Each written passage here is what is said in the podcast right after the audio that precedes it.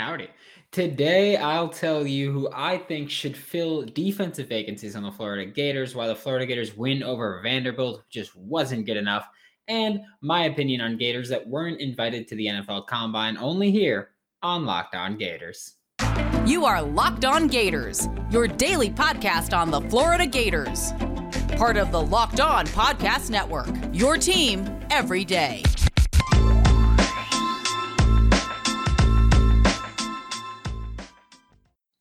Hello and welcome back to another episode of Locked On Gators, part of the Locked On Podcast Network, your team every day. Thanks for making Locked On Gators your first listen of the day. We are available daily and free wherever you listen to podcasts. Happy Thursday. I'm Brandon Olson, WNS underscore Brandon on Twitter, written works with Whole Nine Sports. And we're going to take a look at some Florida defensive openings that, or I'll tell you who I think should fill the spots, and we'll talk about some other candidates for those spots. First up is corner. Um, outside corner is a big thing because last year we had Kaiir Elam on one side and Jason Marshall and Avery Helm rotating on the other. And prior to the season, it was expected Kaiir Elam Jaden Hill, and Jaden Hill got injured and missed the season. And when Kaiir Elam was out, it was Avery Helm, Jason Marshall, very easy. But this year we've got, we can likely say that Jason Marshall will take one of those spots as corner as a corner on the outside of this roster. Um, we can also say that it's fair to assume Avery Helm, Jaden Hill, or Jalen Kimber will fill one of those other spots there. Um, we know I want it to be Avery Helm. I know, and you know that you, most of you, want it to be Jaden Hill or Jalen Kimber. And look, I I get it. Um, I think there's more upside and more stability when you look at Avery Helm. I think Avery Helm played way better than most people are giving him credit for. Um, I don't really know why that is. I think he's got fantastic hands and ball instincts. I think it's a big thing. And I like sure he doesn't have the picks to show for it, but I think when you watch his tape and you see his hand usage and how he could break up these passes, I think that goes a long way. And a lot of people are not giving him that credit for. And look, I, I'll say I am open to any combination of the corners on the field because I think we're going to rotate. I think that's going to be a big thing in the secondary here. So whether it's Marshall, Helm, or Marshall and Helm on the outside, Jaden Hill in the slot, or Marshall and Hill outside with Avery Helm in the slot, I don't care who it is. Uh, I, I, am fine with that combination. I think right now Jalen Kimber is the odd man out because I mean he's most recently added to this team, and I, I just I, I feel like he's got more to prove at this point, which could be a big a good thing because that could that could light it under him. You know, I'm not going to say the words, but yeah, that could light a fire under his.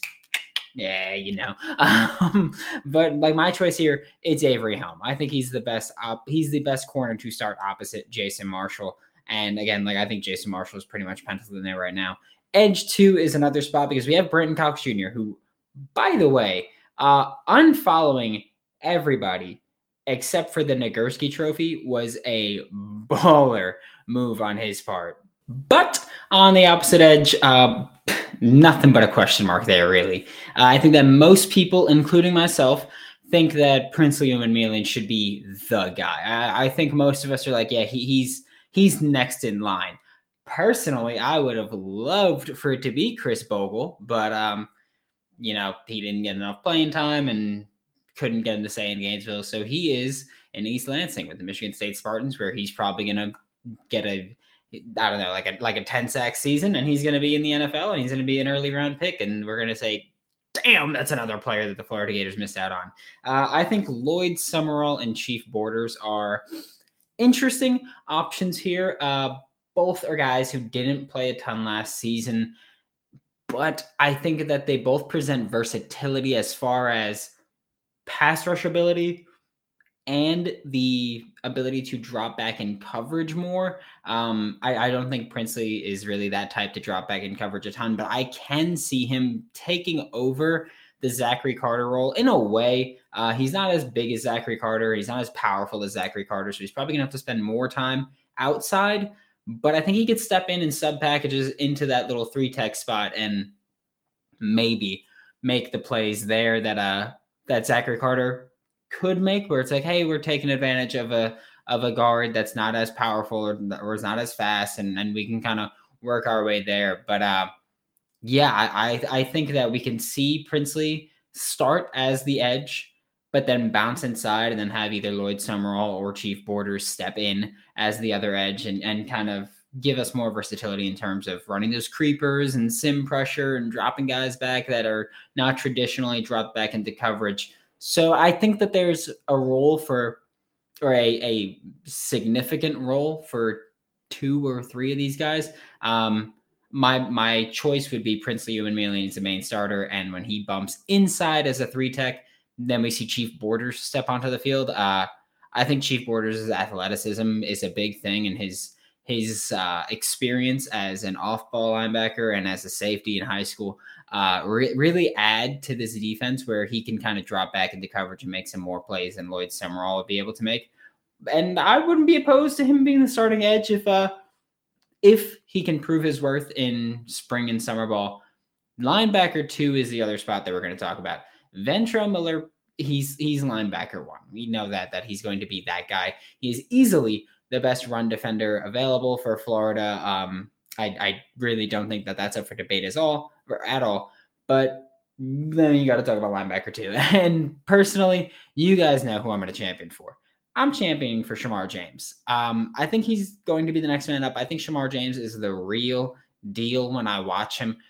But I think it's close between him, Derek Wingo, Scooby Williams, and Diwun Black would probably be the other guy to talk about. Uh, like I said, like Amari Burney's here again, but I really just am not bought in on Amari Burney. I, I think he's done nothing to really earn that.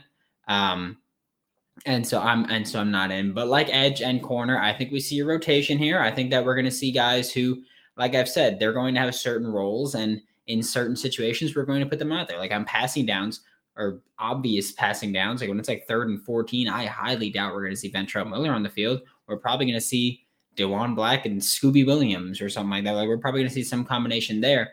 Um, where I think that I think we're going to see people like Diwun Black come in in multiple different occasions, in multiple different situations, in multiple different roles. Like I think we'll see him play a little bit of edge this year. I, I think that this is the year where we see him line up on the line of scrimmage and drop back into coverage, or rush the passer, or be an interior pass rusher, whatever it may be. I think he's going to be that Swiss Army knife that we've we've been talking about for seemingly forever when he initially committed to Florida and then went the JUCO route and then came back to Florida. So, or well, not came back, but came to Florida for the first time. Um, so I think we're going to actually see him play that Swiss Army knife role. But uh, my choice would be Shamar James or Diwun Black. I think if it's not Shamar, I'm totally comfortable with Diwun Black being the guy because I think he just, uh, I think he provides so much for this defense. And I, I think that he really, really adds a lot of value here, especially this year. And I mean, look, we could be honest about it. He should have been starting, or maybe not starting, but he should have been playing a lot more last year than he did.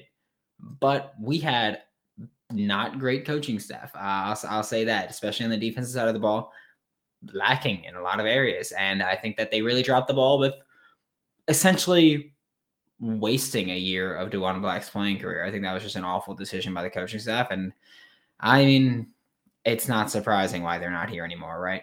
March Madness is just a few weeks away. That means you need to start thinking now about where you're running your brackets this year. And I have a suggestion runyourpool.com is the place to be. Along with standard brackets, they got Pick'em, they got Survivor. It's stuff you won't find on ESPN or CBS. And when you use runyourpool.com, you'll be able to set your bracket with me and the Locked On Gators listeners for free, which I'll set up soon. Uh, join the whole network at runyourpool.com slash locked on. If you want to set up your own pool for family, business, charity, whatever it might be, use code Pure Madness at checkout to receive $10 off your custom pool. Runyourpool.com slash locked on for your chance to win a cash prize for free, free to sign up, free to use. Only got to pay if you're starting your own pool.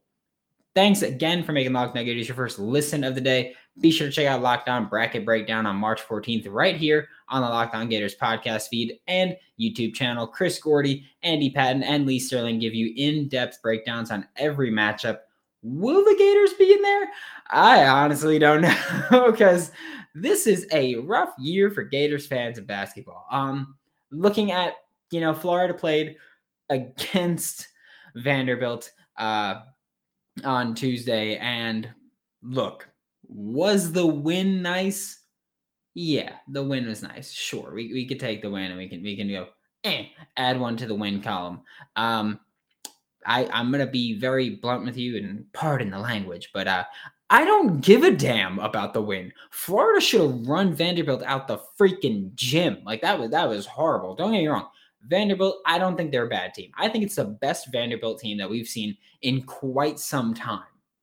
But I think they're good on defense or better on defense than they are on offense. And I think a lot of their offense is strictly get to the free throw line or get a three pointer. And Florida, what the hell, man? The defense just was not there. CJ Felder started. He only played six minutes. He was questionable from the start and ultimately tried going, but couldn't. The Gators were down big. They went on a 9 0 run to end the game and win the game. And Flan Fleming hit a nice three pointer to end it. Uh, and I don't even care about the individual stats. You know, I don't care that Colin Castleton had um, 19 points and nine rebounds. I don't, I don't care. I don't care. Or 19 points and eight rebounds. Uh, I don't care that Flan Fleming had 16 points. I, I don't care. I don't care about his 16 and six. That means nothing to me. Nope. Because yeah, that's great. Your individual your individual achievements, fantastic. Proud of you. And I like both those players, especially Flan Fleming, because a lot of a lot of Gators fans were pissed when Georgia won the national championship and he was happy that, you know, his hometown team, which oh man, that his hometown team won the national championship and Gators fans were pissed at him and they're like, get him out of here. He's gonna be selling cars in a couple years. He he's probably making six figures off NIL deals and all this. And it's like, well, look, if he's good enough to make six figures off NIL deals, he's probably gonna be playing pro ball. So you gotta pick your stance on that one because that is still the dumbest thing that I've ever heard. Um, but no, I, I, care much more about the quality of the win. Uh, yeah, yeah, Q1 win, whatever. That's that's great. Uh, quad one win, whatever. That's great. Uh, but Florida should have dominated that game. I, I think that the defensive game plan should have been simple. That it should have been protect the paint and watch the corners. And God, it is completely unacceptable that a Vanderbilt team with so few scoring options. There are three legitimate scorers on that team. Two of them are strictly spot up shooters. Uh, with so few scoring options and such little scoring variety. Again, their game plan get to the free throw line, get open three pointers, usually in the corner. Um, I don't know how you could allow that team to score 78 points. Um, I don't know. I don't know how you could allow that team to shoot 15 for 29 from three it's just to me it it's completely unacceptable. I just I don't think that's it. Now they protect the paint. That's fine. Great. Colin Castleton can pretty much handle that on his own against the majority of teams. And Scottie Pippen Jr., you know, leading the nation in free throw attempts, couldn't get to the line consistently against Florida, which is great. But it's just like the rest of the game plan. How how do you just you protected the paint and you kept Scottie Pippen Jr. from doing anything? But just how? And I don't mean like I don't mean in the sense of just like a like a hyperbolic sense. I mean literally, how can you completely ignore the rest of the Vanderbilt offense, which is just watch the three? I like I don't get how they they don't care mu- that much for mid range. I don't get how you can completely screw that up and fumble that. Like that just that makes no sense to me. Um, and it's just further proving, not even further proving my point, further pushing the narrative, which I usually don't care for pushing narratives, but further pushing the narrative of Mike White doesn't belong here. Like there's no reason that that Vanderbilt should have put up 78. And again, I get it. The win was great. Coming behind from the coming behind for the win was great. But it's something that I spoke about, I believe, last Tuesday, where I was like, I don't care about that win because Florida has had so many wins this year where it's like, well, why are they tra- like they're they're trailing big and then they come back and win? Why is that constantly what happens with this team? It, it's it's unacceptable. It's disgusting. It's just bad. It's not Florida. It's not Florida basketball. Simple as that. Like like you're just sullying the name at this point. The Kentucky game this Saturday at 2 p.m. Eastern time, that much more valuable now because we needed a good win against Vanderbilt. We didn't get it. We didn't get that. It was a good game, not a good win. So we didn't get that good win. Now we need a damn strong showing against Kentucky and a damn strong showing in the SEC tournament, which I don't know what we're going to get from them if we want to make the national champ, if we want to make the March Madness tournament. Uh, just, I, I don't think I've ever been less confident in the Florida Gators basketball team. And I realize I've said that earlier this year. And I'm saying it now because I'm even less confident than I was. you know, Florida, yeah, you beat Auburn at home, and that's great. Um, you almost beat Arkansas at home, and that's great. But you know, Kentucky dominated the last time these two teams played. This wasn't like like when Auburn beat Florida the first time. It was a close game. Kentucky demolished Florida. It, it was 78-57 and I mean, look at rebounding wise especially. Florida hasn't won the rebounding battle in SEC play. That's just what they've done. They haven't they haven't won the rebounding battle in SEC play at all. And when you look at the Kentucky game, Kentucky demolished Florida rebounding wise. Like like the Gators, I get it. You get Kentucky in Gainesville, and Florida's been great at home. They have, but golly, I don't know how I'm supposed to look at the team that needed a 9 0 run in the final few minutes to beat Vanderbilt. And I don't know how I'm supposed to look at them and say, they got this against the team that beat them by 21 last time they played earlier in the season. Oscar Tshiebwe might put up 30 30 at this point, and that wouldn't even surprise me. And look, I, I know I, I love Colin Castleton. Y'all know I love Colin Castleton more than most people do. And he's he's been on a tear recently offensively. But he's got to get more active on the boards and he's got to get active earlier. And I put some of that blame on Mike White uh, because I think this offense so much has Colin Castleton at, at the top of the key, waiting to swing the ball like he's like he's vintage Marc Gasol or something. And and so much of him is waiting low blocks just with his hand up, just waiting on the low block outside of the center. So when the shot does go up and it's not from Colin Castleton, that center's already got Colin Castleton boxed out. So I, I think there's just so much wrong with this game plan and this approach the Gators need a strong showing on Saturday and in the SEC tournament. And I've, I'm going to be honest with you guys. I don't, I don't know if we're to get it. Um, this is just, it, it's just such a lackluster Gators team this year that I, I hate watching them sometimes. It's just so frustrating to sit through, but I'm to do it because I'm a Gators fan and that's what we do. Anybody else make money this weekend? I know I did, had a little bit of a run. BetOnline.net is how I do it. It's the fastest and easiest way to bet on all of your sports action. And usually I'm like, I'll take Florida to cover the spread. I'll take Florida money line against Vanderbilt. No, no. I took an alt spread. Uh, I took that Florida would win the game by 11 and a half because I was like, hey, last time Florida played them, they won by 19 and they, they stifled Vanderbilt's offense and they didn't have Colin Castleton. Boy, am I a dummy. BetOnline.net even covers award shows, TV shows, and reality TV with real time updated odds and props on almost anything you can imagine. It's the best way to place your bets, and it's 100% free to sign up. Head to the website or use your mobile device to sign up today. BetOnline.net, it's where the game starts.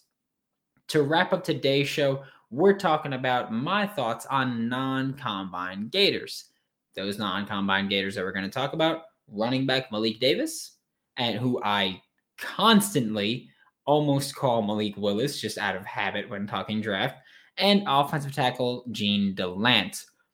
First one that we're going to talk about is Malik Davis because he is someone that I really thought of as a combine snub. Um, you know, he wasn't a Senior Bowl kid, wasn't a Shrine Bowl kid, no, no All Star game kid. He, he, he wasn't. Uh, he's not a combine invite, so he's gonna have to wait for his pro day to show off numbers. Um, but it was weird to me because he's someone who he excels as a receiver out of the backfield, and I've said it before.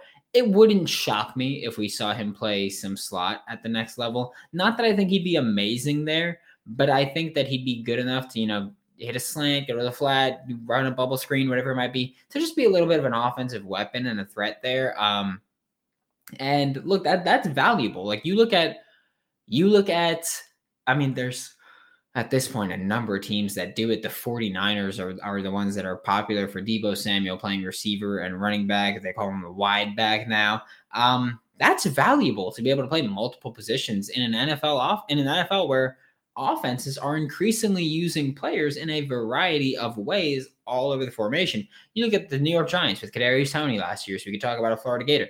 Kadarius Toney played. He played out wide. He played in the slot. He played as a running back. He played as a quarterback for Wildcats sometimes. He moved all over the formation, and he's going to do much more of that this year with Brian Daboll. But um, I think Malik Davis, obviously, he's not as talented as a receiver as Deebo Samuel he's not as twitchy as a ball carrier as Kadarius Toney, but I think he's got a role as that gadget type player. He's no Tavon Austin, no, of course not, but he's someone who can move around the formation and play a bit in multiple spots, and he's got enough speed to break a big play if he gets space in front of him, and he's, um, I'll say, I'll say Malik Davis is shifty enough to create in the open field and make some players miss.